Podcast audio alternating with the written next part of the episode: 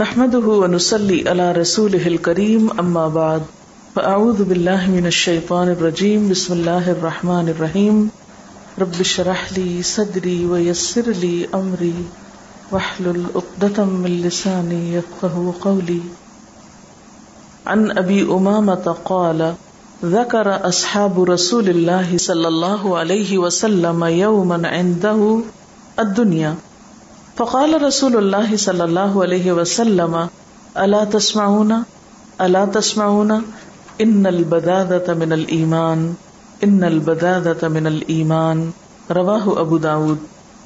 سیدنا ابو امامہ رضی اللہ تعالی عنہ سے روایت ہے کہ رسول اللہ صلی اللہ علیہ وسلم کے صحابہ نے ایک دن آپ کے سامنے دنیا کا ذکر کیا تو رسول اللہ صلی اللہ علیہ وسلم نے فرمایا کیا تم نہیں سنتے کیا تم نہیں سنتے کہ بے شک سادگی ایمان کا حصہ ہے بے شک سادگی ایمان کا حصہ ہے۔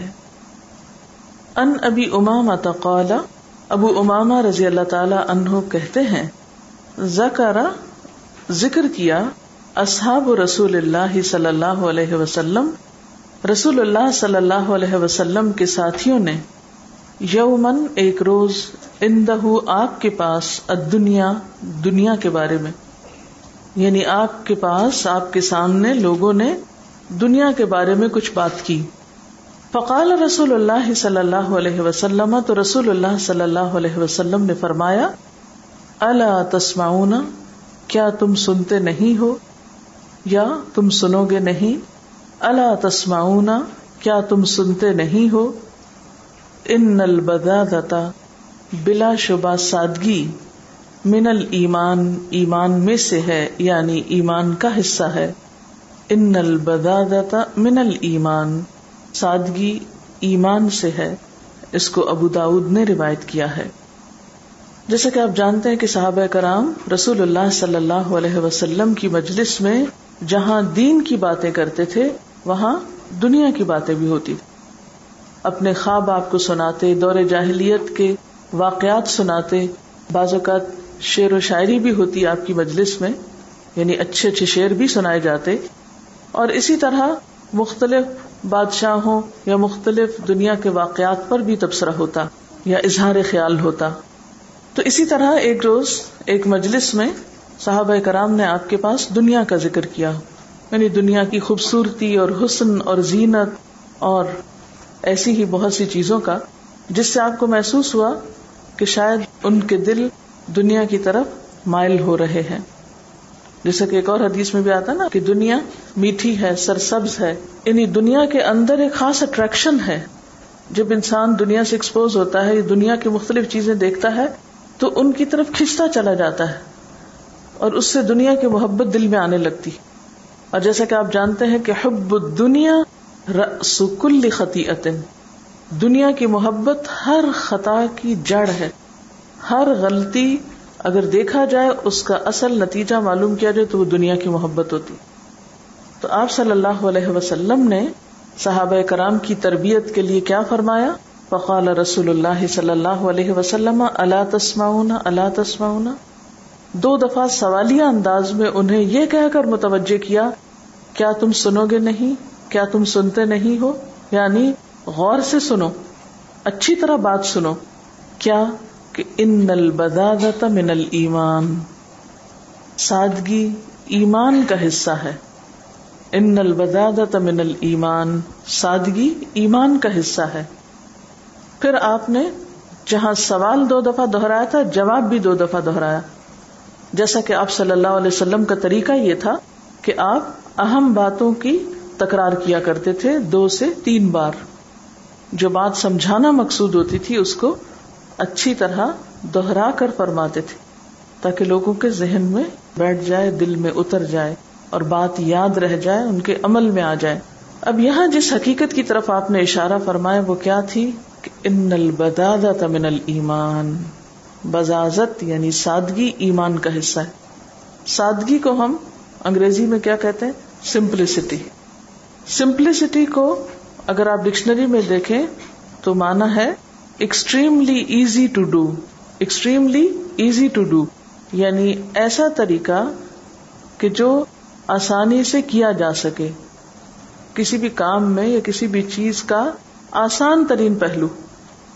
اب ہم دیکھتے ہیں کہ رسول اللہ صلی اللہ علیہ وسلم کے طریقہ کار میں جب آپ کو دو چیزوں میں سے ایک کا انتخاب کرنا ہوتا تو مشکل کا انتخاب نہیں کرتے تھے، آسان چیز کا انتخاب کرتے تھے، جو کرنے میں آسان ہو. ہاں آسان ضرور ہو لیکن دین کی کسی حد کو پامال نہ کرتا ہو وہ طریقہ. تو بنیادی طور پر جب آپ نے یہ فرمایا کہ سادگی ایمان کا حصہ ہے تو اس کا معنی کیا ہے کہ یہ سادگی اسلام کے سارے طریقوں کے اندر، مثلا بچے کی پیدائش کے موقع پر آپ دیکھیں کہ اس میں جو بھی سیرمنی ہوتی ہے، جو خوشی منانے کا جو طریقہ ہے، اس کے اندر سے لے کر پھر عبادات پہ آپ آئیں، نماز کے وقت ڈریس اپ ہونا. حالانکہ کہا گیا کہ خذو زینتکم عند کل مسجد، لیکن اس زینت کے اندر پھر سادگی ہے. پھر اسی طرح مسجدوں کے اندر، یعنی کسی بھی دیگر مذہب کی عبادت گاہ کو آپ دیکھیں تو بعض اوقات فل آف کلرز اور بہت اندرونی طور پر سجاوٹ موجود ہوتی ہے، لیکن عموماً مسجدوں میں آپ نے دیکھو گے کہ کوئی ایک سینری تک بھی عام طور پر نہیں پائی جاتی. زیادہ سے زیادہ یہ کہ کوئی قرآن پاک کی آیت یا کوئی اس طرح کی چیز، عموماً قبلے کی طرف وہ بھی آپ کو نہیں ملے گی کہ کوئی چیز نماز میں خلل نہ ڈالے. پھر اسی طرح حج کا جو لباس ہے، احرام کا لباس، آپ دیکھیں کس قدر سادہ ہوتا ہے. پھر اسی طرح روزے میں افطار کا جو حکم ہے، اس میں بھی آپ صلی اللہ علیہ وسلم کا طریقہ جو تھا اور جس چیز کو انکریج کیا گیا. اور پھر عبادت کا تسلسل ایسا کہ افطار کے کچھ دیر کے بعد جب تراویح شروع ہوتی ہے تو آٹومیٹیکلی آپ کو ایک سادہ غذا چاہیے تاکہ آپ مزید پھر جم کے عبادت کر سکیں. پھر اسی طرح مرنے کے جو رسم و رواج ہیں، ان میں بھی بیسیکلی اسلام میں تو بے حد سادگی، نہلا دھلا کے سادے کپڑے میں. ضروری نہیں کہ نیا ہی لٹھے کا کفن ہو، کسی استعمال شدہ چادر میں بھی مردے کو دفن کیا جا سکتا ہے. یعنی صفائی ستھرائی کا بے حد اہتمام ہے، لیکن اس کے ساتھ ساتھ اس طرح کی زیب و زینت انسانوں کے اوپر ایسے بوجھ نہیں ڈالے گئے کہ جو انسانوں کی وسعت سے باہر ہوں. حتیٰ کہ حکومت کے جو طور طریقے رہے خلفائے راشدین کے اندر، آپ دیکھیے کہ کس قدر سادگی تھی. امیر المومنین بکریوں کا دودھ بھی دو دیتے تھے اور عام انسانوں کی طرح لوگوں کے بیچ میں گھل مل کر عام انسانوں جیسے کام کر رہے ہوتے تھے. یعنی کبھی بھی انہوں نے اپنے لیے کوئی ایسا خاص اہتمام نہیں کیا کہ جو انہیں دوسروں سے بہت ممیز کر دے.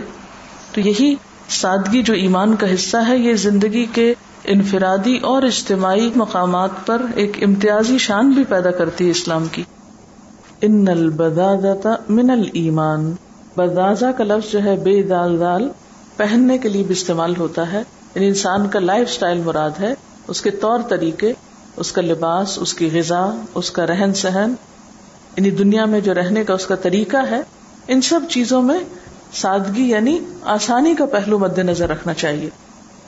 یہاں یاد رکھیے کہ آسانی سے مراد سستی یا لیزی ہونا نہیں، کسل مندی نہیں.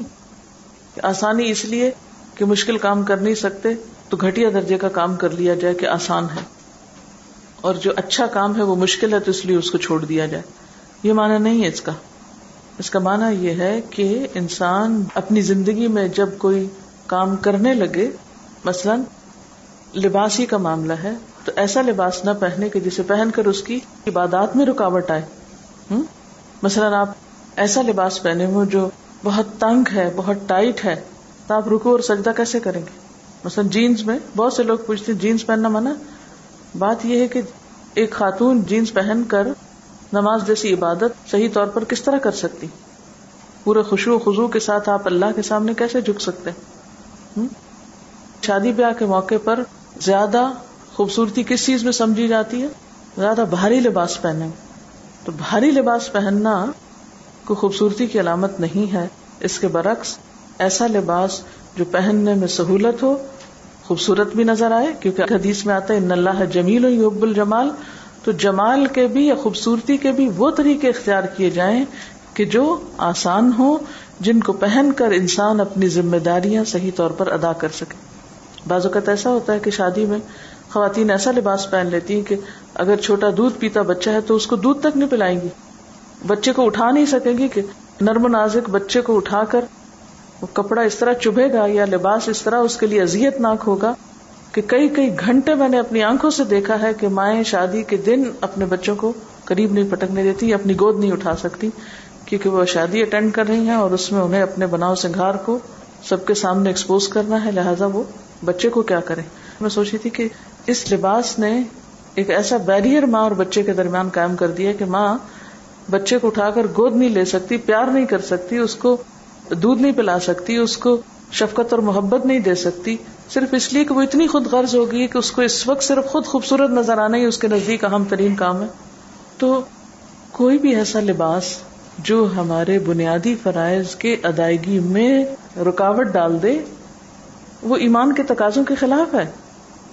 رہا اس میں دکھاوا اور شہرت کی طلب اور اسراف, وہ سب چیزیں الگ ہیں کیونکہ وہ ایک الگ فرد جرم ہے کہ جو شخص دکھاوے کا یا شہرت کا لباس پہنے گا اللہ اس کو ذلت کا لباس پہنائے گا. جو لباس پہن کر فخر اور غرور اور تکبر کرے وہ بھی اللہ تعالیٰ کی نگاہ میں ناپسندیدہ ہے. خوبصورتی سے منع نہیں کیا گیا لیکن ایک خوبصورتی ہے تکلف میں اور ایک خوبصورتی ہے سمپلسٹی میں.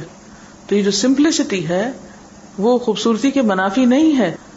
تو ان البزازۃ من الایمان, یہ ایمان کا حصہ ہے. جیسے نماز پڑھیں گے نہیں تو ایمان کہاں سے مکمل ہوگا؟ ایمان کی ستر سے اوپر شاخیں.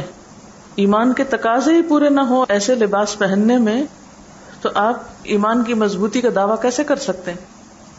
پھر اسی طرح آپ دیکھیے کہ صرف لباس میں نہیں بلکہ غذا میں. اب آپ دیکھیے کہ سادہ غذا اور مرغن غذا, یہ ایسی غذا کہ جس میں غذائی عناصر کم ہوں اور صرف زبان کا ذائقہ ہو, تو وہ انسان کی صحت پر, انسان کے وقت پر, انسان کے بجٹ پر کس قدر اثر انداز ہو سکتی ہے. کیونکہ کھانا کھانا بھی ایک تفریح بن گیا. پہلے جب لوگوں کے پاس مال زیادہ ہوتا تھا تو وہ خدمت خلق کے کاموں کا سوچتے تھے. کوئی ہسپتال بنوا رہا ہے, کوئی اسکول بنوا رہا ہے, کوئی یتیم خانہ بنوا رہا ہے, یعنی انسانیت کی بھلائی اور ہمدردی کے کاموں میں ایکسٹرا مال خرچ ہوتا تھا لوگوں کا. اب انسانوں کی ہمدردی تو ختم ہوتی جا رہی ہے اللہ ماشاء اللہ. لہٰذا اب جب مال زیادہ ہو گیا ہے تو اس کو خرچ کہاں کریں؟ تو عموماً اس کو پھر کس میں خرچ کیا جا رہا ہے؟ تفریح میں, انٹرٹینمنٹ میں. تو اسی انٹرٹینمنٹ ہی کا ایک حصہ ہے کہ آپ پھر لباس ایسے پہنے, یعنی لباس کا پہننا اور دکھانا یہ ایک انٹرٹینمنٹ بن گیا ہے. پھر ایسی غذائیں کھانا یا کھانے کے لیے ایسی جگہوں پر جانا, یعنی کھانے کی آؤٹنگ تفریح کا ذریعہ بن گئی. حالانکہ وہی سادہ غذا اسی پیسے میں کئی دن تک آپ کھا سکتے ہیں جو آپ چند گھنٹوں میں ختم کر کے رکھ دیتے ہیں. پھر اسی طرح جو رہن سہن ہے اس میں سادگی, یعنی گھر کی ڈیکوریشن جو ہے اس میں بعض اوقات اتنی فضول اور فالتو قسم کی چیزیں گھر میں لٹکا دیتے ہیں خوبصورتی کے نام پر کہ جن کی صفائی سے ہی فرصت نہیں. اور جب ان سے ہی فارغ نہیں آپ تو آپ اپنے بنیادی فرائض بھی, نماز تک آپ صحیح نہیں ادا کر سکتے.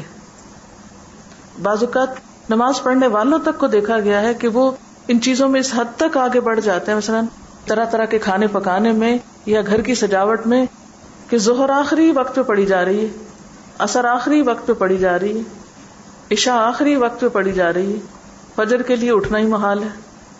یعنی دین میں ہوتے ہوئے, دین کی سمجھ رکھتے ہوئے پھر یہ طرز عمل اختیار کرنا, تو یہ سب ایمان کو نقصان دینے والی چیزیں. یعنی اگر ہم سوچیں تو ہم اپنے فرائض کو ادا کیوں نہیں کر پاتے, اس کے پیچھے وجہ کیا ہوتی ہے؟ کیا ہم واقعی بہت تعمیری کاموں میں مصروف ہیں؟ کون سی چیزیں ہمارے وقت میں خسارے کا باعث ہیں؟ اس کی ایک بہت بڑی وجہ محض تفریحات کے لیے جینا, محض زائد اور ضرورت زینت کے پیچھے بھاگ دوڑ کرنا, اور ایسے کام کرنا کہ جو انسان کو دین کی طرف جانے میں پھر رکاوٹ ڈالے. آپ صلی اللہ علیہ وسلم ایسا لباس پہنتے تھے کہ جس میں سہولت کے ساتھ عبادت ہو سکتی تھی لیکن اس کے ساتھ ساتھ انتہائی صاف ہوتا تھا. کبھی کوئی داغ دھبا اس میں نہیں دیکھا گیا تھا. آپ نے بارہا وہ حدیث پڑھی ہوگی جس میں ایک شخص صرف تکبر کی وجہ سے اپنا کپڑا لٹکا کے چلتا ہے تو اللہ تعالیٰ اس کو زمین میں دھنسا دیتے ہیں, اور قیامت کے دن اللہ تعالیٰ ایسے شخص کی طرف نگاہ اٹھا کے نہ دیکھیں گے, اس سے بات نہیں کریں گے جو محض تکبر کی وجہ سے اپنے کپڑے زمین پر لٹکا کے چلے. تو یہ سب کچھ ایمان کے منافی چیزیں ہیں. اس لیے کیا فرمایا کہ ان البذاذۃ من الایمان, سادگی, سادہ زندگی ایمان کا حصہ ہے جو تصنع سے پاک ہے, جس میں آرٹیفیشیلٹی نہیں, جس میں بلا وجہ کا تکلف اور مشقت نہیں, جس میں سہولت ہے, جس میں انسان تعمیری کام کے لیے زیادہ وقت نکال سکتا ہے. ایک حدیث میں آتا ہے کہ ایک روز آپ صلی اللہ علیہ وسلم حضرت فاطمہ کے گھر تشریف لے گئے اور ان سے ملاقات نہ کی، دروازے سے ہی لوٹ گئے، کیونکہ آپ نے دروازے پر منقش رنگین پردہ لٹکا ہوا دیکھا۔ منقش کا کیا مطلب ہے؟ اس کے اوپر خوب کڑائی ہوئی تھی۔ حالانکہ آپ کا معمول یہ تھا کہ جب بھی سفر سے واپس آتے تو سب سے پہلے حضرت فاطمہ سے ملاقات کرتے، لیکن آپ دروازے تک گئے اور واپس آ گئے۔ اس حدیث کے راوی عبداللہ بن عمر کہتے ہیں کہ جب حضرت علی رضی اللہ تعالیٰ عنہ گھر آئے اور فاطمہ کو غمگین اور پریشان دیکھا تو پریشانی کا سبب پوچھا۔ حضرت فاطمہ نے بتایا کہ آپ ہمارے یہاں آئے اور دروازے ہی سے لوٹ گئے، اندر نہیں آئے۔ یہ سن کر حضرت علی آپ کی خدمت میں حاضر ہوئے اور کہا کہ اے اللہ کے رسول صلی اللہ علیہ وسلم، فاطمہ کو اس بات کا بہت غم ہے کہ آپ ہمارے یہاں گئے اور فاطمہ سے نہیں ملے۔ تو آپ نے فرمایا، مجھے دنیا سے کیا دلچسپی، مجھے رنگین منقش پردوں سے کیا مطلب۔ حضرت علی حضرت فاطمہ کے پاس گئے اور آپ نے جو کچھ فرمایا تھا وہ حضرت فاطمہ کو بتا دیا۔ حضرت فاطمہ نے حضرت علی سے کہا کہ جائیے اللہ کے رسول صلی اللہ علیہ وسلم سے پوچھیے کہ وہ مجھے اس پردے کے بارے میں کیا حکم دیتے ہیں۔ تو آپ نے حضرت علی سے فرمایا کہ جاؤ فاطمہ سے کہو کہ اس پردے کو فلاں کے گھر بھیج دیں، یعنی پیغمبر کا گھر یا پیغمبر کی اولاد کا گھر ایسا نہیں ہونا چاہیے، کیونکہ آپ دنیا کے لیے ایک مثال بھی تھے۔ اگر آپ اور آپ کا گھرانہ ایسی چیزیں استعمال کرتا تو باقی سب لوگ اس سے کہیں آگے بڑھ جاتے۔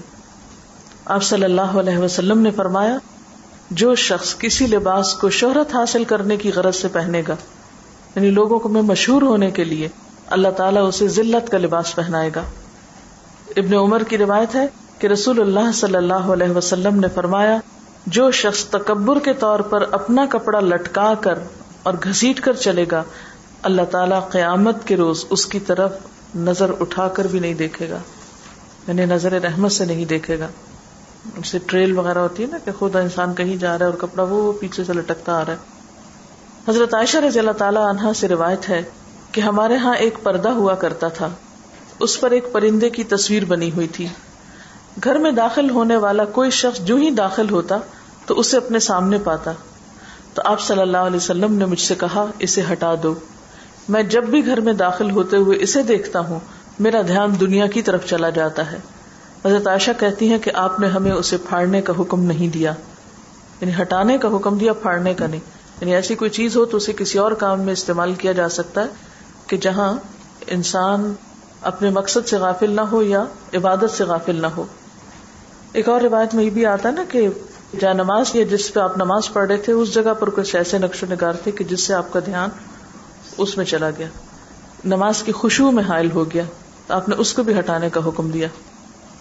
لیکن آج میں اور آپ اپنے گھروں کو دیکھیں کہ اس میں ہمیں دنیا کی طرف مشغول کرنے والی، آخرت کو بھلانے والی کتنی چیزیں ہیں اور آخرت کو یاد کرانے والی کتنی چیزیں ہیں۔ دن اور رات میں ہمیں کتنی ایسی چیزوں سے واسطہ پڑتا ہے کہ جو ہمیں آخرت کی یاد دلا دے، اور کتنے ہی ایسے دنیا کے سامان ہیں آس پاس کہ جو ہماری آخرت کو ہم سے بھلائے رکھتے ہیں، ہمیں یاد بھی نہیں کرنے دیتے اس کو۔ جب ہم ہر وقت بہت زیادہ زیب و زینت میں ہوتے ہیں، ایک سے ایک بڑھ کر اٹریکشن کی چیز ہمیں اپنی طرف کھینچ رہی ہوتی ہے، تو بھلا آخرت کی بات ہمیں اچھی کیوں لگے؟ مرنے کی بات ہم کریں کیوں اور مرنے کے بعد کا ذکر کیوں کریں؟ پھر تو مرنے کی بات کرنے والا ہی بے وقوف ٹھہرے گا۔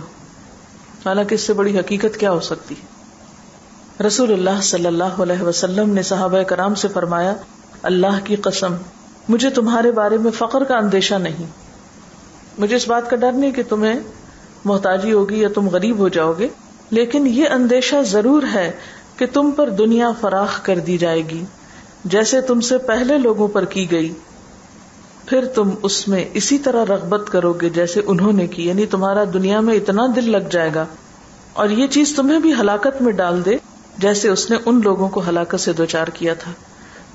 اسی طرح اللہ کے رسول صلی اللہ علیہ وسلم نے ایک پیشن گوئی کی تھی کہ ایک وقت ایسے آئے گا کہ جب اور قومیں مسلمانوں پر چڑھ دوڑنے کے لیے ایک دوسرے کو بلائیں گی، تو لوگوں نے سوچا کہ شاید اس وقت ہم تعداد میں کم ہوں گے، تو آپ نے کیا فرمایا، تعداد میں کم نہیں ہوگے، تمہارے اندر واہن پیدا ہو جائے گا۔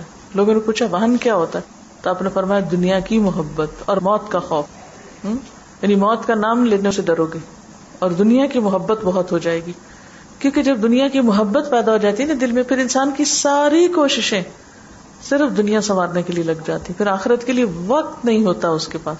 ہم میں سے بہت سے لوگ کہتے ہیں میری مصروفیات اتنی ہیں کہ میرے پاس وقت نہیں ہے. وہ کس چیز میں لگ رہا ہے وقت, کبھی سوچا؟ تو عموماً زائد از ضرورت, زینت اور دنیا کی پرفیکشن حاصل کرنے کے لیے وقت لگتا ہے. تو جب امت مسلمہ جس کی بنیادی ذمہ داری کچھ اور تھی, وہ اس ذمہ داری کو چھوڑ کر سارا وقت صرف دنیا سنوارنے بنانے میں لگ جائے, تو پھر ظاہر ہے کہ وہ کمزور پڑ جائے گی اور دوسروں کو موقع مل جائے گا کہ وہ اس پر جیسے چاہیں حملہ آور ہوں. حضرت عبداللہ بن مسعود سے روایت ہے کہ رسول اللہ صلی اللہ علیہ وسلم نے فرمایا, تم جائیدادیں مت بناؤ, اس کا نتیجہ یہ ہوگا کہ تمہاری دنیا میں رغبت بڑھ جائے گی. یہ خاص طور پر آپ نے صحابہ کرام کے لیے فرمایا, کیونکہ آپ کی تیار کردہ ٹیم اگر آپ کے مشن کو آگے پہنچانے اور پھیلانے کی بجائے جائیدادیں بنا کر دنیا میں مشغول ہو جاتی تو پھر آپ کا دین آگے کیسے جاتا, آپ کا مشن آگے کیسے بڑھتا. اس لیے خصوصی طور پر صحابہ کرام سے یہ قربانی طلب کی گئی, اور یہی وجہ کہ ہم دیکھتے ہیں کہ بعض اوقات انہوں نے بڑے بڑے علاقے فتح کیے, لوگوں نے آ کر اپنی خوب دنیا بنائی, لیکن وہ اپنے خیمے میں ہی رہتے رہے. انہوں نے بڑے بڑے محلات کے پاس اپنا خیمہ لگا کر زندگی کے باقی دن پورے کیے. اس طرح انہوں نے رسول اللہ صلی اللہ علیہ وسلم کی نصیحتوں کو پلے باندھا, انہی کی قربانیوں سے پھر دین آگے پہنچا.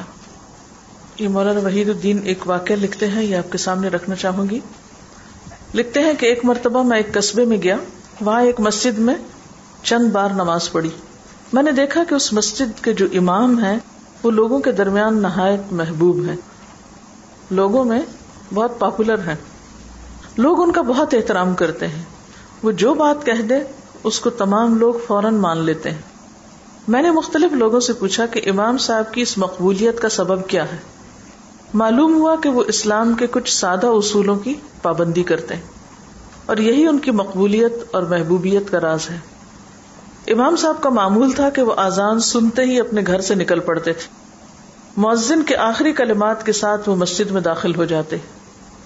یہ گویا خدا کی پکار پر فی الفور دوڑ پڑنا ہے, اور جس آدمی کا یہ حال ہو کہ وہ خدا کی پکار پر فوراً دوڑ پڑے تو لوگ بھی اس کی طرف دوڑنے پر مجبور ہو جاتے ہیں. جو خدا کی پکار پر فوراً دوڑ پڑے تو لوگ بھی پھر اس کی طرف دوڑ پڑتے ہیں. اسی طرح امام صاحب کی عادت تھی کہ وہ ہمیشہ سلام میں پہل کرتے تھے. بہت ہی کم ایسا ہوتا تھا کہ کوئی شخص سلام کرنے میں ان پہ سبقت لے جائے, ان سے آگے بڑھے. جو شخص اس طرح لوگوں کو سلام کرنے لگے وہ گویا لوگوں کے حق میں اپنے جذبہ محبت کا اظہار کرتا ہے, اور جس آدمی کے دل میں دوسروں کے لیے محبت ہو دوسرے لوگ بھی اس سے محبت کرنے پر مجبور ہو جاتے ہیں. امام صاحب کی ایک اور صفت یہ تھی کہ وہ کبھی کسی سے سوال نہیں کرتے تھے. وہ اپنی آمدنی کے بقدر نہایت سادگی اور قناعت کی زندگی گزارتے تھے. یہ طریقہ بھی اپنے اندر بے پناہ کشش رکھتا ہے. دوسروں سے سوال کرنے والا دوسروں سے چھوٹا بن جاتا ہے, اور جو شخص دوسروں سے سوال نہ کرے وہ دوسروں کو اپنے سے بڑا دکھائی دینے لگتا ہے. امام صاحب کی ایک عادت یہ تھی کہ وہ صرف بقدر ضرورت کلام کرتے تھے, یعنی بات ضرورت کی بس کرتے تھے. وہ دوسروں کی بات زیادہ سنتے, خود کم بولتے تھے. جو کچھ بولتے سوچ سمجھ کے بولتے. یہ بھی ایک نفسیاتی حقیقت ہے کہ کم بولنا آدمی کو باوزن بنا دیتا ہے, کم بولنا انسان کو باوزن بنا دیتا ہے, اور زیادہ بولنا انسان کو ہلکا کر دیتا ہے. یعنی بہت باتونی ہونا کوئی اچھی صفت نہیں.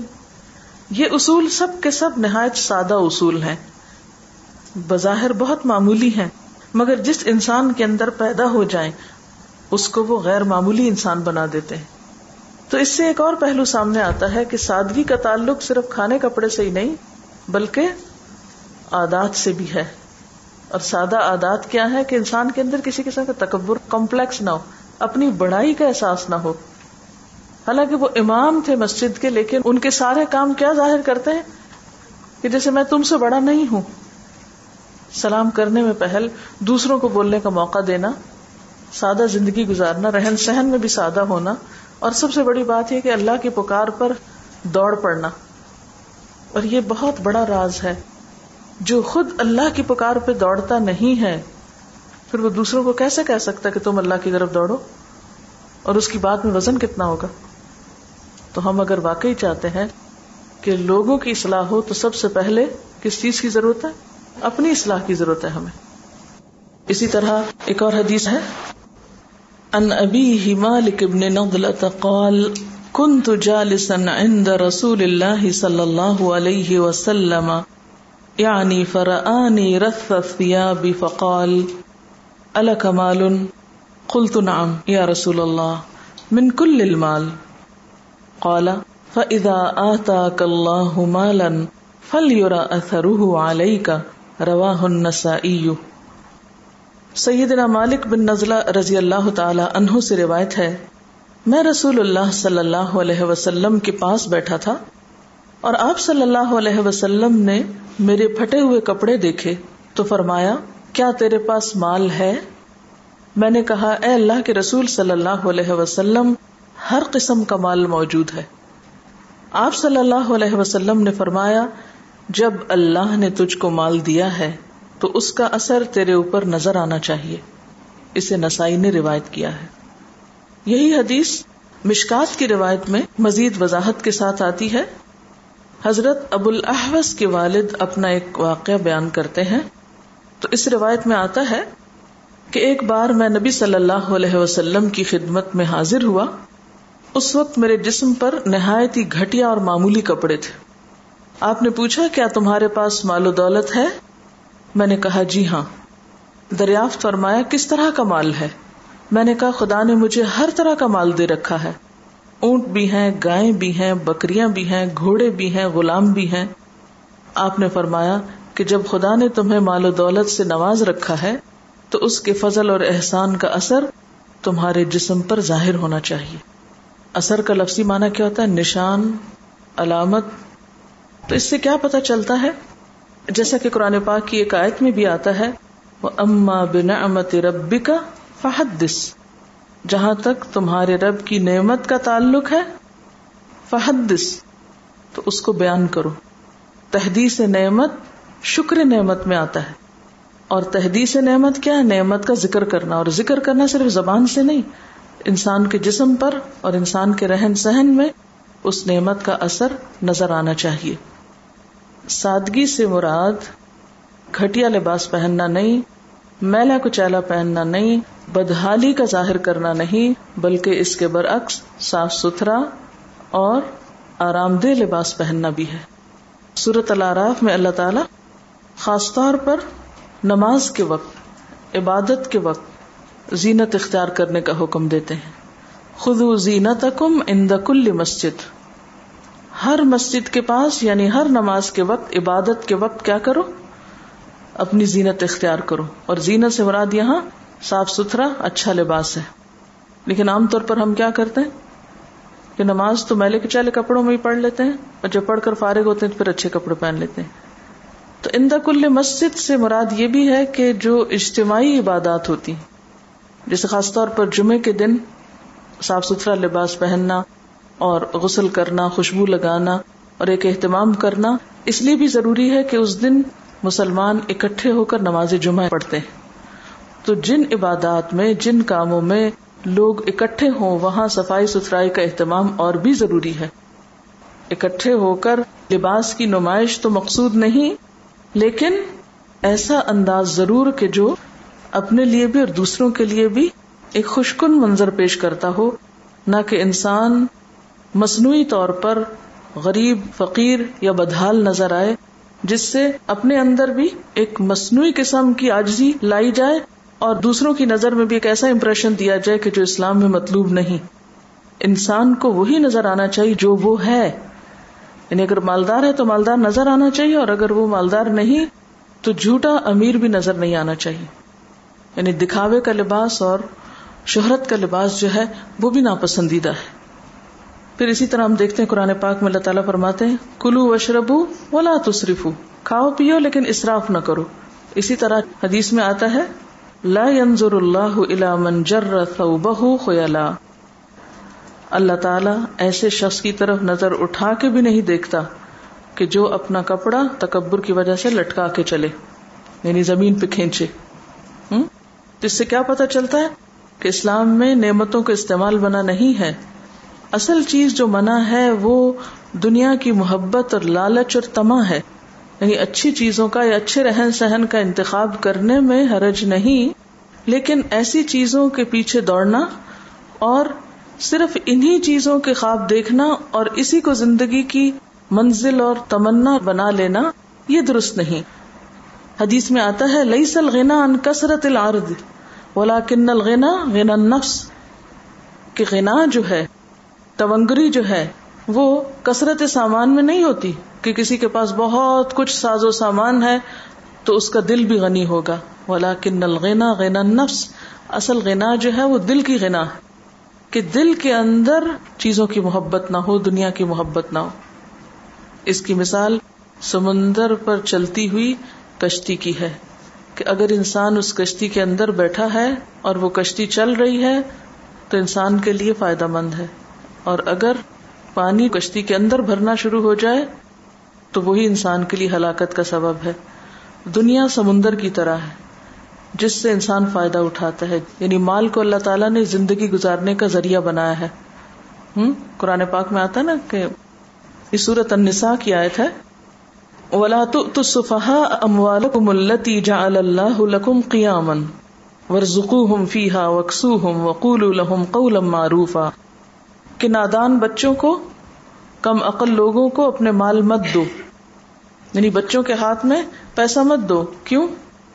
اور خصوصاً یتیم بچوں کے معاملے میں یہاں بات کی جا رہی ہے کہ وہ ضائع کر دیں گے، ان کو پتہ ہی نہیں ان کے فائدے میں کیا اور کیا نہیں، اس سے پہلے کہ وہ عقل و شعور کی عمر کو پہنچے اس سے پہلے ہی اس کو ضائع کر بیٹھیں گے۔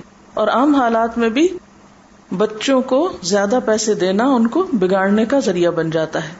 تو لا تؤتوا السفہاء اموالکم، کیا ہے مال؟ التی جعل اللہ لکم قیاما، کہ مال کو اللہ نے تمہارے لیے قیام زندگی کا ذریعہ بنایا، یعنی زندگی میں استعمال کی چیز ہے۔ یعنی مال کیا ہے؟ زندگی گزارنے کا ایک وسیلہ ہے، اس مال کو ضائع نہ کرو، کیونکہ ایک اور حدیث میں بھی آتا ہے کہ اللہ تعالیٰ کو تین چیزیں سخت ناپسند ہیں جن میں سے ایک مال کا ضائع کرنا ہے۔ ان اللہ کرہ لکم ثلاثا قیل و قال و اضاعۃ المال و کثرۃ السؤال، اللہ نے تمہارے لیے قیل و قال کو، مال ضائع کرنے کو، اور کثرت سوال کو ناپسند کیا ہے۔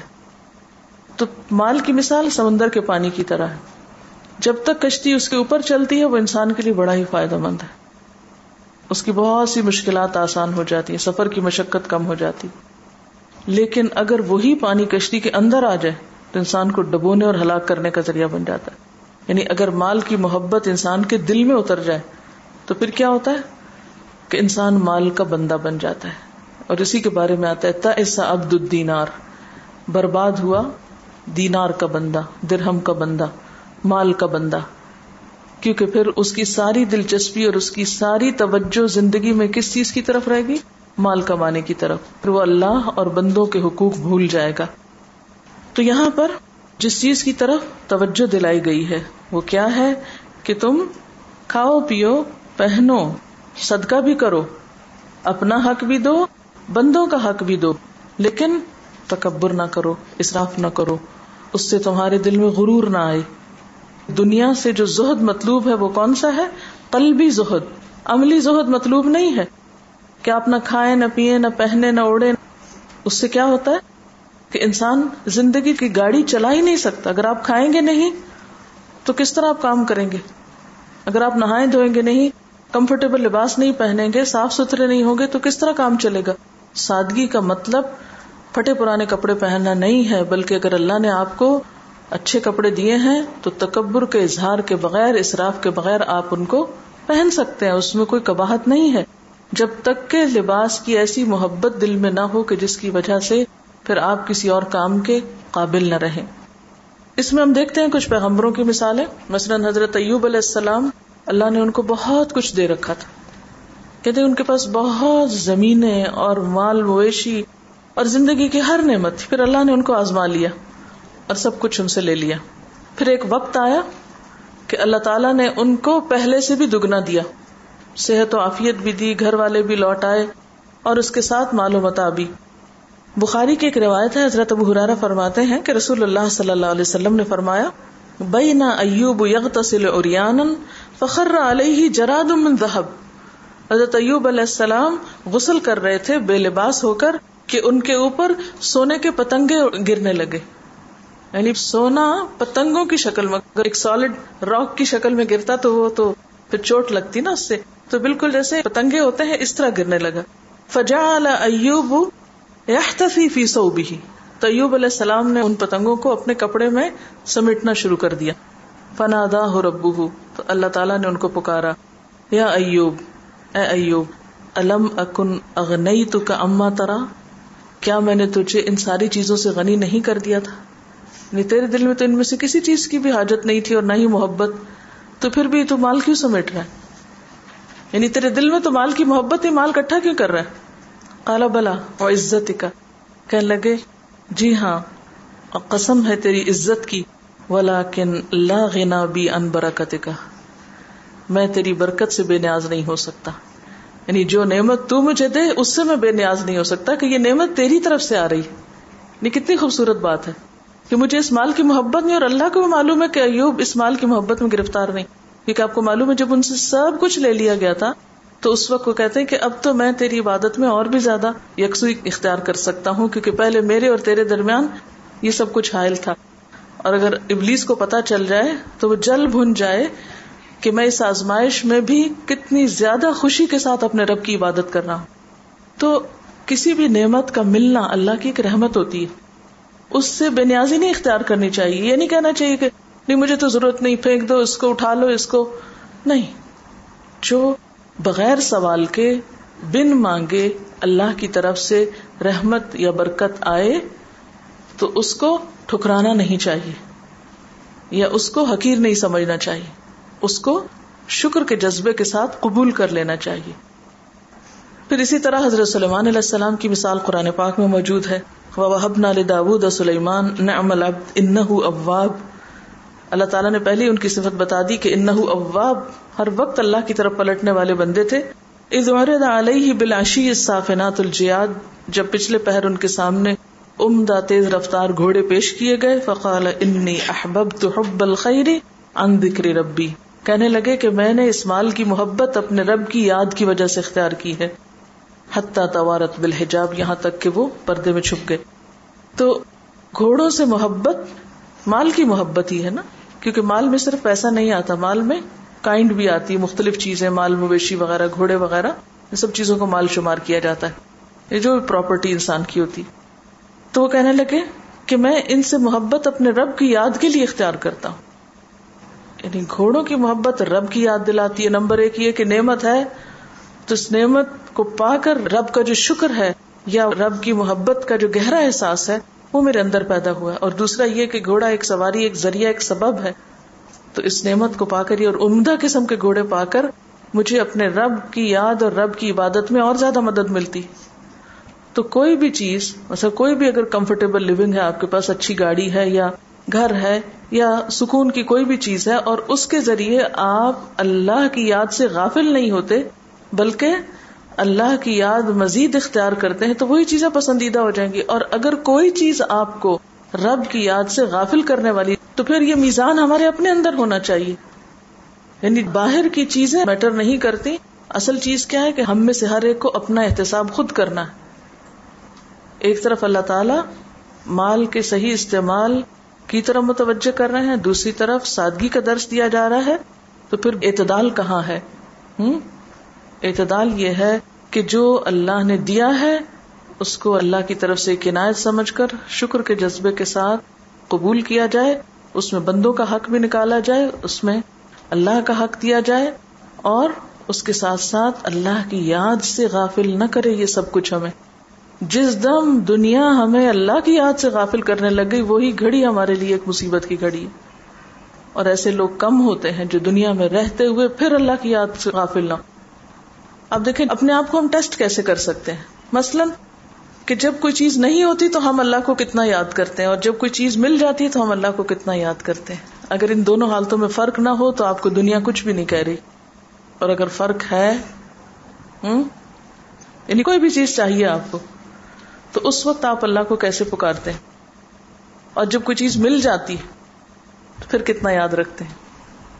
پھر آپ اس کی یاد کے لیے، اس کی عبادت کے لیے، اس کی نماز کے لیے، اس کی کتاب کے لیے، اس کے دین کی خدمت کے لیے، پھر آپ کے پاس کتنا وقت رہتا ہے؟ اور کیا لگن اور کیا تڑپ اور کیا جذبہ باقی رہتا ہے، یہ ہے اصل ٹیسٹ.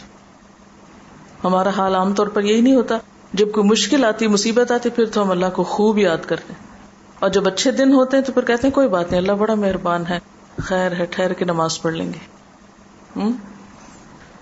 تو کوئی نعمت جائے یا آئے، لیکن ہماری جو اطاعت رب میں استقامت ہے، اس میں فرق نہ آئے. یہ نہ ہو کہ کوئی نعمت ملے تو ہم کہیں اللہ آپ تو بہت اچھے ہیں اور میں آپ کی خوب عبادت کروں گی، اور جب کوئی نعمت چلی جائے تو ہم کہیں کہ مجھے کیا ملا عبادت سے، میں تو چھوڑ رہی ہوں اس رستے کو. تو یہ نہیں ہونا چاہیے. رسول اللہ صلی اللہ علیہ وسلم نے فرمایا، ترمذی کی روایت ہے، ان اللہ یحب ان یرا اثر نعمتہ علی عبدہ، اللہ تعالیٰ اس بات کو پسند فرماتا ہے کہ وہ اپنے بندے پر اپنی نعمت کا اثر دیکھے.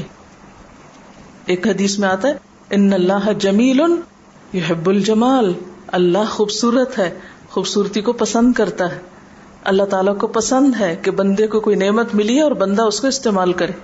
مثلا اگر آپ کسی کو کچھ دیتے ہیں، کوئی تحفہ دیتے ہیں آپ کسی کو، اور وہ شخص اس تحفے کو استعمال کر لیتا ہے، تو آپ کو کیسا لگتا ہے؟ خوشی ہوتی ہے نا، اچھا لگتا ہے نا کہ اس نے میرے تحفے کی قدر کی اور اس کو استعمال کر لیا. اور اگر وہ اس کو پھینک دے یا اس کی ناقدری کرے یا اس کو ضائع کر دے، تو ایسے میں آپ لازماً یہ محسوس کریں گے کہ اس نے قدردانی نہیں کی، اس نے اس کی ناقدری کی ہے. حضرت عمر نے ایک دفعہ ایک گھوڑا فی سبیل اللہ دیا، جس شخص کے پاس وہ گھوڑا گیا اس نے اس کا بالکل خیال نہیں رکھا. وہ بہت پریشان ہوئے، کہنے لگے یا رسول اللہ صلی اللہ علیہ وسلم، آپ مجھے اجازت دیں تو میں وہ گھوڑا واپس خرید لوں، کیونکہ جس شخص کے پاس گیا اس نے تو اس کا حال خراب کر دیا، یعنی اس کا خیال ہی نہیں رکھا. تو آپ نے فرمایا کہ نہیں، ہدیہ دے کر پھر واپس نہیں لے سکتے.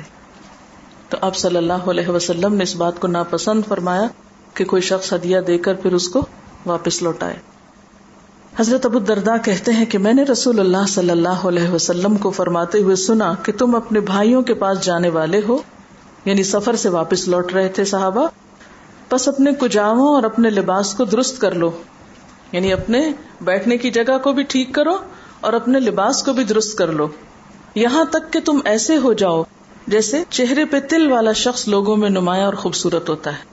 یعنی جس شخص کے چہرے پر کوئی بڑا تل ہوتا ہے تو پہچانا جاتا ہے دوسروں سے فوراً الگ طور پر. یقیناً اللہ تعالیٰ ان کو بھی پسند نہیں فرماتا جو بغیر ارادے کے بدحیتی اختیار کرتے ہیں، یعنی بس اپنے آپ سے غافل ہیں، بد شکل بنے ہوئے ہیں. اللہ نے اچھی شکل دی ہے، خود اپنا آپ بگاڑا ہوا ہے، پرواہی نہیں. اور ان کو بھی پسند نہیں کرتا جو بتکلف ایسا کرتے ہیں، یعنی بہت زیادہ اپنے آپ کو بنانے سنوارنے میں تکلف سے کام لیتے ہیں، حد سے بڑھ جاتے ہیں. یعنی نہ وہ پسند ہیں جو اپنے بارے میں غافل ہوں. مثلا خاص طور پہ جیسے لڑکے ہیں تو ہیئر کٹ پرواہی نہیں، اسی طرح داڑھی کدھر جا رہی ہے کوئی پرواہ نہیں، یعنی بالکل ایک وحوش سی شکل بنی ہوئی انسان کو. تو یہ حالت اور حلیہ اللہ تعالیٰ کو پسند نہیں کسی انسان میں. اسی طرح خواتین عام طور پر کیئر تو کرتی ہیں، لیکن پھر دوسری ایکسٹریم پر نکل جاتی ہیں کہ گھنٹوں اپنی زیب و زینت میں لگا دینا اور دنوں اپنے کپڑوں کی تیاری اور اس کی آرائش میں لگا دینا. تو یہ دونوں حالتیں ناپسندیدہ ہیں. اصل پسندیدہ حالت اعتدال کی حالت ہے کہ جس میں سادگی ہو، کمفرٹیبل لباس ہو، صاف ستھرا ہو، خوبصورت ہو، لیکن حد سے بڑی ہوئی خوبصورتی یا بہت زیادہ چمک دمک یا حد سے بڑی ہوئی زیب و زینت کہ جس سے انسان کی عبادات متاثر ہو، اس کا کام متاثر ہو، اس کی ذمہ داریوں پر وہ اثر انداز ہو، تو یہ چیز پسندیدہ نہیں. اور پھر آپ یہاں دیکھیے اس حدیث میں صحابہ کرام سفر سے واپس جا رہے ہیں، تو عموماً کیا ہوتا ہے کہ سفر میں انسان کا حال خراب ہو جاتا ہے، تو اسی حال میں گھر آنے سے منع کیا گیا. حتیٰ کہ صحابہ کرام کو جب بھی آپ صلی اللہ علیہ وسلم کسی غزوہ سے واپس لوٹتے تو رات کو گھر جانے سے منع کرتے اور کہتے کہ اطلاع دو پہلے. کس لیے اطلاع دو؟ اس کی آپ نے وجہ بھی بتائی کہ گھر والے جو ہیں جیسے خواتین وغیرہ ہیں وہ اپنے آپ کو سنوار لیں، اپنے تیاری کر لیں. محرم رشتہ داروں کو بھی گھر کے اندر داخل ہونے سے پہلے اطلاع دینے کا حکم ہے. کیوں؟ یا ایھا الذین آمنوا لا تدخلوا بیوتا غیر بیوتکم حتی تستأنسوا وتسلموا علی اہلہا. اور ایک اور جگہ پر بھی آتا ہے جس میں بچے بھی جب بڑے ہو جائیں تو وہ بھی کیا کریں، گھر میں داخل ہونے سے پہلے سلام کریں، اطلاع دیں یعنی گھر والوں کو مانوس کریں. کیوں؟ تاکہ گھر میں جو شخص ہے وہ اپنے حال حلیے کو سنوار لے. حتیٰ کہ شوہر بھی اگر گھر میں جاتا ہے تو وہ اچانک وارد نہ ہو. ہو سکتا ہے کہ کوئی شخص ایسے منظر میں بیٹھا ہوا ہو کہ جسے دیکھ کر کراہت آئے، تو اس سے پھر انسانی تعلقات متاثر ہوتے ہیں. یعنی کسی کے پاس بھی بغیر اجازت کے نہیں جانا چاہیے، الا یہ کہ دروازے کھلے ہوں اور عام اجازت ہو کہ ہاں جس وقت مرضی کوئی آ جائے. لیکن خاص طور پر ایسے اوقات یا ایسی جگہیں کہ جو پرائیویسی کی ہوں، وہاں اجازت کے بغیر داخل ہونا اسلام کے رو سے منع ہے. وَإِنْ قِيلَ لَكُمُ ارْجِعُوا فَارْجِعُوا، اور جب کہا جائے واپس چلے جاؤ تو واپس چلے جاؤ، اس پر بھی برا نہ مناؤ. هُوَ أَزْكَىٰ لَكُمْ، یہ بات تمہارے لیے زیادہ پاکیزہ ہے. تو ان سارے احکامات کا مطلب کیا ہے؟ یہ ساری پیش بندیاں کیوں ہیں؟ تاکہ انسانوں کے تعلقات متاثر نہ ہوں. ابو داؤد میں آتا ہے، عبداللہ بن عباس کی روایت ہے کہ میں نے آپ صلی اللہ علیہ وسلم کے جسم مبارک پر بہتر سے بہتر لباس دیکھا ہے. یعنی آپ گھٹیا اور پھٹا پرانا لباس نہیں پہنتے تھے، صاف ستھرا اور کمفرٹیبل ڈریس. حضرت برا بن عازب سے روایت ہے کہ رسول اللہ صلی اللہ علیہ وسلم میانہ قد کے تھے، میں نے آپ کو سرخ جوڑا پہنے ہوئے دیکھا، میں نے آپ سے زیادہ حسین چیز کوئی نہیں دیکھی. تو اس سے پتہ چلتا ہے کہ آپ صلی اللہ علیہ وسلم کا جو ایک منظر تھا یا جو ایک حلیہ تھا، وہ خوبصورت منظر تھا. حضرت عائشہ سے روایت ہے کہ رسول اللہ صلی اللہ علیہ وسلم ایک دن گھر سے باہر تشریف لائے اور آپ کے جسم اتھر پر سیاہ بالوں کی بنی ہوئی ایک نقش و نگار والی چادر تھی. اب وہاں ہم دیکھتے ہیں کہ ایک نقش و نگار والے پردے کو دیکھ کر آپ گھر میں داخل نہیں ہوئے، اور یہاں آپ کے اپنے جسم پر تھی. تو اصل ممانعت نقش و نگار کی نہیں کہ نقش و نگار ہونا نہیں چاہیے یا کڑھائی ہونی نہیں چاہیے، اصل ممانعت کس چیز کی ہے؟ ہاں، حد سے بڑے ہوئے نقش و نگار اور حد سے بڑی ہوئی زیب و زینت جو انسان کو اپنے اندر مگن کر لے. اعتدال میں رہتے ہوئے نقش و نگار یا خوبصورتی جو ہے اس کی ممانعت نہیں ہے. حضرت انس فرماتے ہیں کہ آپ صلی اللہ علیہ وسلم کو یمنی منقش چادر کپڑوں میں زیادہ پسندیدہ تھی. یعنی جو آپ چادر اوڑھتے تھے تو اس پہ نقش ہوتے تھے، اور وہ یمنی چادریں جن میں عموماً دھاریاں بھی بنی ہوتی تھیں وہ پسند تھیں آپ کو. اب آپ دیکھیے کہ یہ کیوں کہا گیا کہ اگر اللہ نے نعمت دی ہے تو اثر نظر آنا چاہیے، دکھائی دینا چاہیے. اس کے پیچھے کیا فلسفہ ہے؟ بنیادی طور پر شکر کا جذبہ. کیونکہ جب انسان ایک ناپسندیدہ حالت میں ہوتا ہے تو وہ ایک طرح سے چغلی کھا رہا ہوتا ہے. کس کی؟ اپنے دینے والے کی. مثلاً اگر کسی شخص کے پاس ہے کچھ اور اس کے بچے پھٹے پرانے کپڑوں میں، وہ بچے تو بچے ہیں، وہ تو معصوم ہیں، ان کا تو کوئی قصور نہیں، لیکن الزام کس پہ آتا ہے؟ ماں باپ پہ آتا ہے. اسی طرح اللہ نے تو ایک چیز دی اور اس نے لے کر سب بخل کر کے اندر بند کر دی، اسے استعمال ہی نہیں کیا. تو ایسا شخص کیا کر رہا ہے؟ عمل سے رب کا شکوہ کر رہا ہے کہ گویا اس کے پاس ہے کچھ نہیں، حالانکہ ہے. یہاں ایک واقعہ بیان کرنا چاہوں گی کہ آپ صلی اللہ علیہ وسلم کے دور میں ایک گھرانے کا فاقے سے برا حال تھا. ایک دن شوہر بیوی سے کہتا ہے کہ رسول اللہ صلی اللہ علیہ وسلم کے پاس جو بھی کوئی ضرورت مند جاتا ہے خالی ہاتھ نہیں آتا. ہم بھی چل کے آپ کو اپنا ماجرا سناتے ہیں، اپنا حال بتاتے ہیں، اگر آپ کے پاس کچھ ہوا تو آپ ہمیں بھی عطا فرمائیں گے. لیکن عورت کہنے لگی، تم چاہتے ہو کہ خدا کا شکوہ رسول کے پاس جا کے کرو؟ تو شوہر اپنے ارادے سے باز آ جاتے ہیں. یعنی اگر اللہ نے ہمیں نہیں دیا تو جا کے تم ان سے مانگو گے، یہ بتاؤ گے کہ اللہ نے ہمیں نہیں دیا. یعنی آپ دیکھیے کہ ایک بصیرت کی انتہا ہے کہ بعض اوقات جب انسان کے پاس نہ ہو تو رونا دھونا نہ کرتا رہے. بعض تو اچھے بھلے لوگوں کا حال یہ ہوتا ہے کہ ہوتے ہوئے بھی رونا دھونا کرتے رہتے ہیں، یہ نہیں ہے، یہ نہیں ہے، یہ نہیں.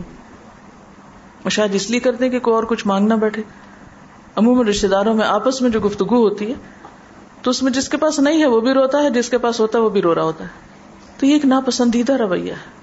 جو کچھ ہے اس کا اثر نظر آئے، اس پر شکر گزاری ہو، اور وہ جسے کہتے ہیں نا سفید پوشی، کہ انسان اپنے رویے اور اپنی گفتگو سے بھی ایسی باتیں نہ ظاہر کرے کہ جس سے رب کا شکوہ ٹپکتا ہو یا شکایت نظر آتی ہو وہ چیز. پھر آپ دیکھیے کہ اصل چیز جو منع کی گئی ہے وہ کیا ہے؟ تفاخر، تکاثر. یہ دو چیزیں ناپسندیدہ ہیں. تفاخر اور تکاثر کیا چیز ہے؟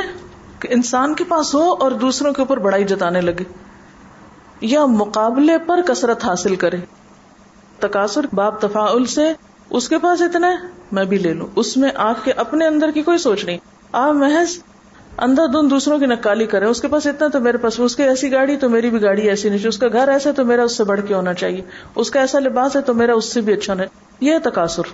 قرآن پاک میں آتا ہے اعلموا انما الحیات الدنیا لعب ولهو وزینۃ وتفاخر بینکم وتکاثر فی الاموال والاولاد کمثل غیث عجب الکفار نباته ثم یہیج فتراه مصفرا ثم یکون حطاما وفی الآخرۃ عذاب شدید ومغفرۃ من اللہ ورضوان وما الحیاۃ الدنیا الا متاع الغرور. یہ ہے اصل سبق جس کو بھولنا نہیں، ورنہ دنیا کی زندگی کی حقیقت کیا ہے اس کے سوا کچھ نہیں کہ کھیل اور دل لگی اور ظاہری ٹیپ ٹاپ اور تمہارا آپس میں ایک دوسرے پہ فخر جتانا، یہ ہے ناپسندیدہ چیز. اور مال و اولاد میں ایک دوسرے سے بڑھ جانے کی کوشش کرنا، یعنی آپ اپنے طور پر کچھ بھی حاصل کریں، کچھ بھی بنائیں، لیکن اگر آپ دوسروں کے مقابلے میں لگیں اور کمپٹیشن میں یہ سب کچھ حاصل کر رہے ہیں تو یہ بھی ناپسندیدہ ہے. اس کی مثال ایسی ہے جیسے ایک بارش ہوئی تو اس سے پیدا ہونے والی نباتات کو دیکھ کر کاشتکار خوش ہو گئے، پھر وہی کھیتی پک جاتی ہے، تم دیکھتے ہو کہ وہ زرد ہو گئی، پھر وہ بھس بن کے رہ جاتی ہے.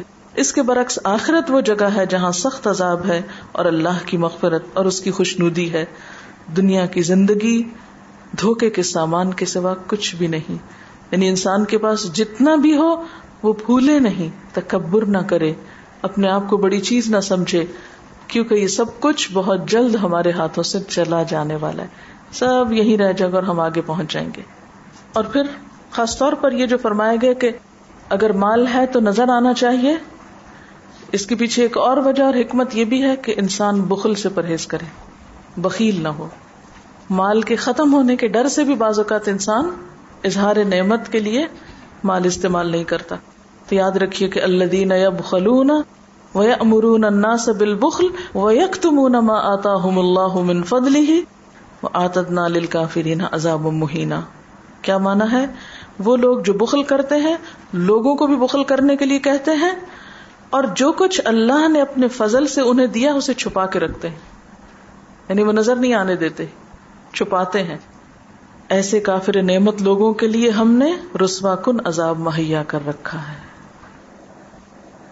عموماً یہ ہوتا ہے کہ جب یہ توازن بگڑتا ہے نا، کہ جن چیزوں پر اور جن جگہوں پہ خرچ کرنا چاہیے وہاں انسان نہیں کرتا اور غیر ضروری چیزوں پر خرچ کرنے لگتا ہے، تو پھر قوم کی ترقی رک جاتی. جب تعلیم پہ خرچ نہیں ہوگا، تحقیق پہ خرچ نہیں ہوگا، اجتماعی فلاحی ادارے بنانے میں خرچ نہیں ہوگا، اور انڈیویجول صرف اپنی ذات تک ہی محدود رہیں گے، تو اس سے پھر کیا ہوگا کہ بحثیت قوم کے وہ آگے نہیں بڑھ سکیں گے. اب دیکھیے کہ دنیا میں یہ سلوگن بہت عام ہوتا جا رہا ہے نا، انوائرمنٹ فرینڈلی ہونا، اور اس کے لیے سادگی ہی کا درس دیا جاتا ہے. اور جب تک آپ سادہ زندگی نہیں گزارتے آپ انوائرمنٹ فرینڈلی ہو ہی نہیں سکتے یا ایکو فرینڈلی نہیں ہو سکتے. یہ مولانا وحید الدین لکھتے ہیں، مومن وہ ہے جو خدا کو پالے. خدا کو پانے والا انسان فطری طور پر اعلی حقیقتوں میں جینے لگتا ہے. وہ ظاہری چیزوں سے اوپر اٹھ کر مانوی دنیا میں اپنے لیے دلچسپی کا سامان پیدا کرتا ہے. یعنی اس کی دلچسپیاں ظاہری چیزوں سے نہیں ہوتی، بلکہ اس سے اوپر اٹھ کر ان چیزوں کے پیچھے جو روح ہوتی ہے وہ اس کو اٹریکٹ کرتی ہے اور اس میں وہ دلچسپی لیتا ہے. ایسا انسان عین اپنے مزاج کے مطابق سادگی پسند انسان بن جاتا ہے. اس کا نظریہ یہ ہوتا ہے کہ سادہ زندگی گزارو، البتہ اپنی سوچ کو اونچا رکھو. جو آدمی مانوی حقیقتوں کا ذوق آشنا ہو جائے اس کے لیے ظاہری اور مادی چیزوں میں کوئی لذت باقی نہیں رہتی. ایسے آدمی کو سادگی میں لذت ملنے لگتی ہے. بناوٹی تکلفات اس کی نظر میں اپنی کشش کھو دیتے ہیں. اس کی روح کو فطری چیزوں میں سکون ملتا ہے. غیر فطری اور مصنوعی رونقیں اس کو ایسے محسوس ہونے لگتی ہیں جیسے کہ وہ اس کی اندرونی دنیا کو بکھیر رہی ہیں، جیسے کہ وہ اس کے روحانی سفر میں ایک رکاوٹ ڈال رہی ہیں. سادگی مومن کی طاقت ہے، وہ مومن کی مددگار ہے.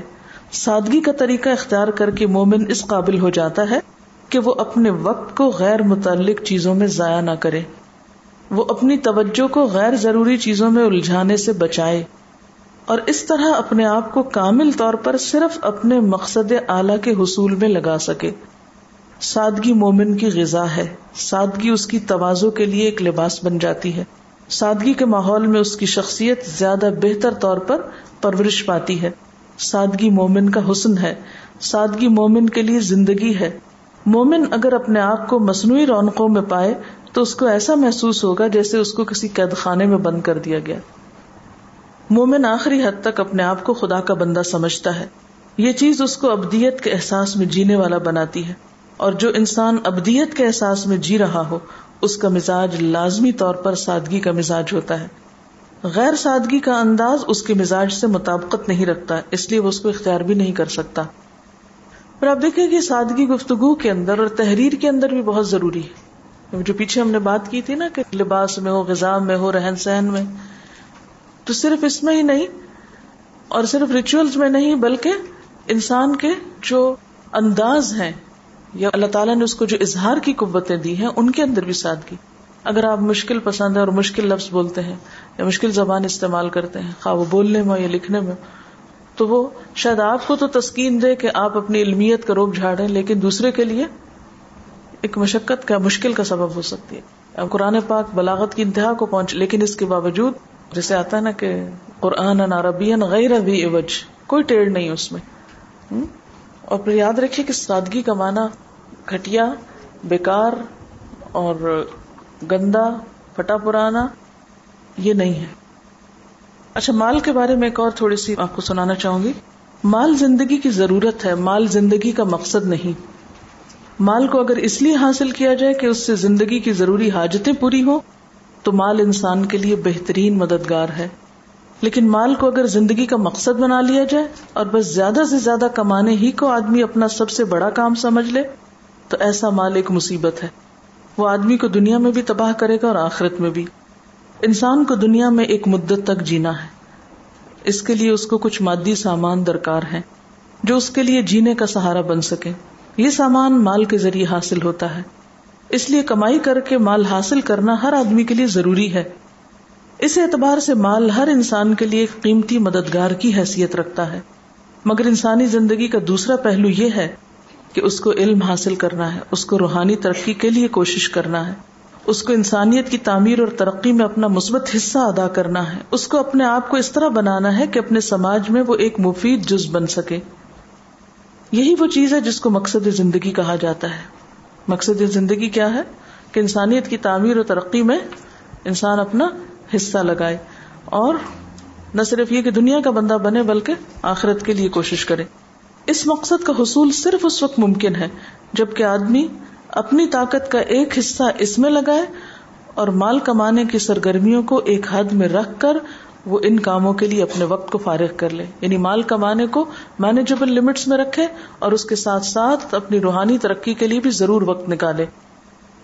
مال انسان کی جسمانی یا مادی ضرورتوں کو پورا کرتا ہے، مگر مال اس کی روحانی اور فکری ضرورتوں کی تکمیل کے لیے کافی نہیں۔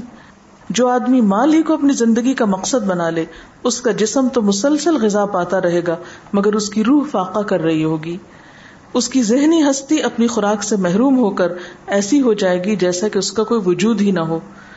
اسی لیے مال کو فتنہ کہا گیا، یعنی وہ انسان کے لیے آزمائش ہے۔ مال کا صحیح استعمال انسان کو ہر قسم کی ترقیوں کی طرف لے جاتا ہے، اور مال کا غلط استعمال انسان کو تباہی کے گڑھے میں گرا دیتا ہے۔ تو اس سے کیا پتہ چلتا ہے کہ غرض کوئی بھی ہو، یہ چیز سخت ناپسندیدہ ہے کہ نعمت کے ہوتے ہوئے نعمت استعمال نہ کی جائے، اور اگر استعمال کی جائے تو انسان حد سے بڑھ جائے۔ پسندیدہ طریقہ اعتدال ہی کا طریقہ ہے۔ سبحانک اللہم و بحمدک، نشہد ان لا الہ الا انت، نستغفرک و نتوب الیک۔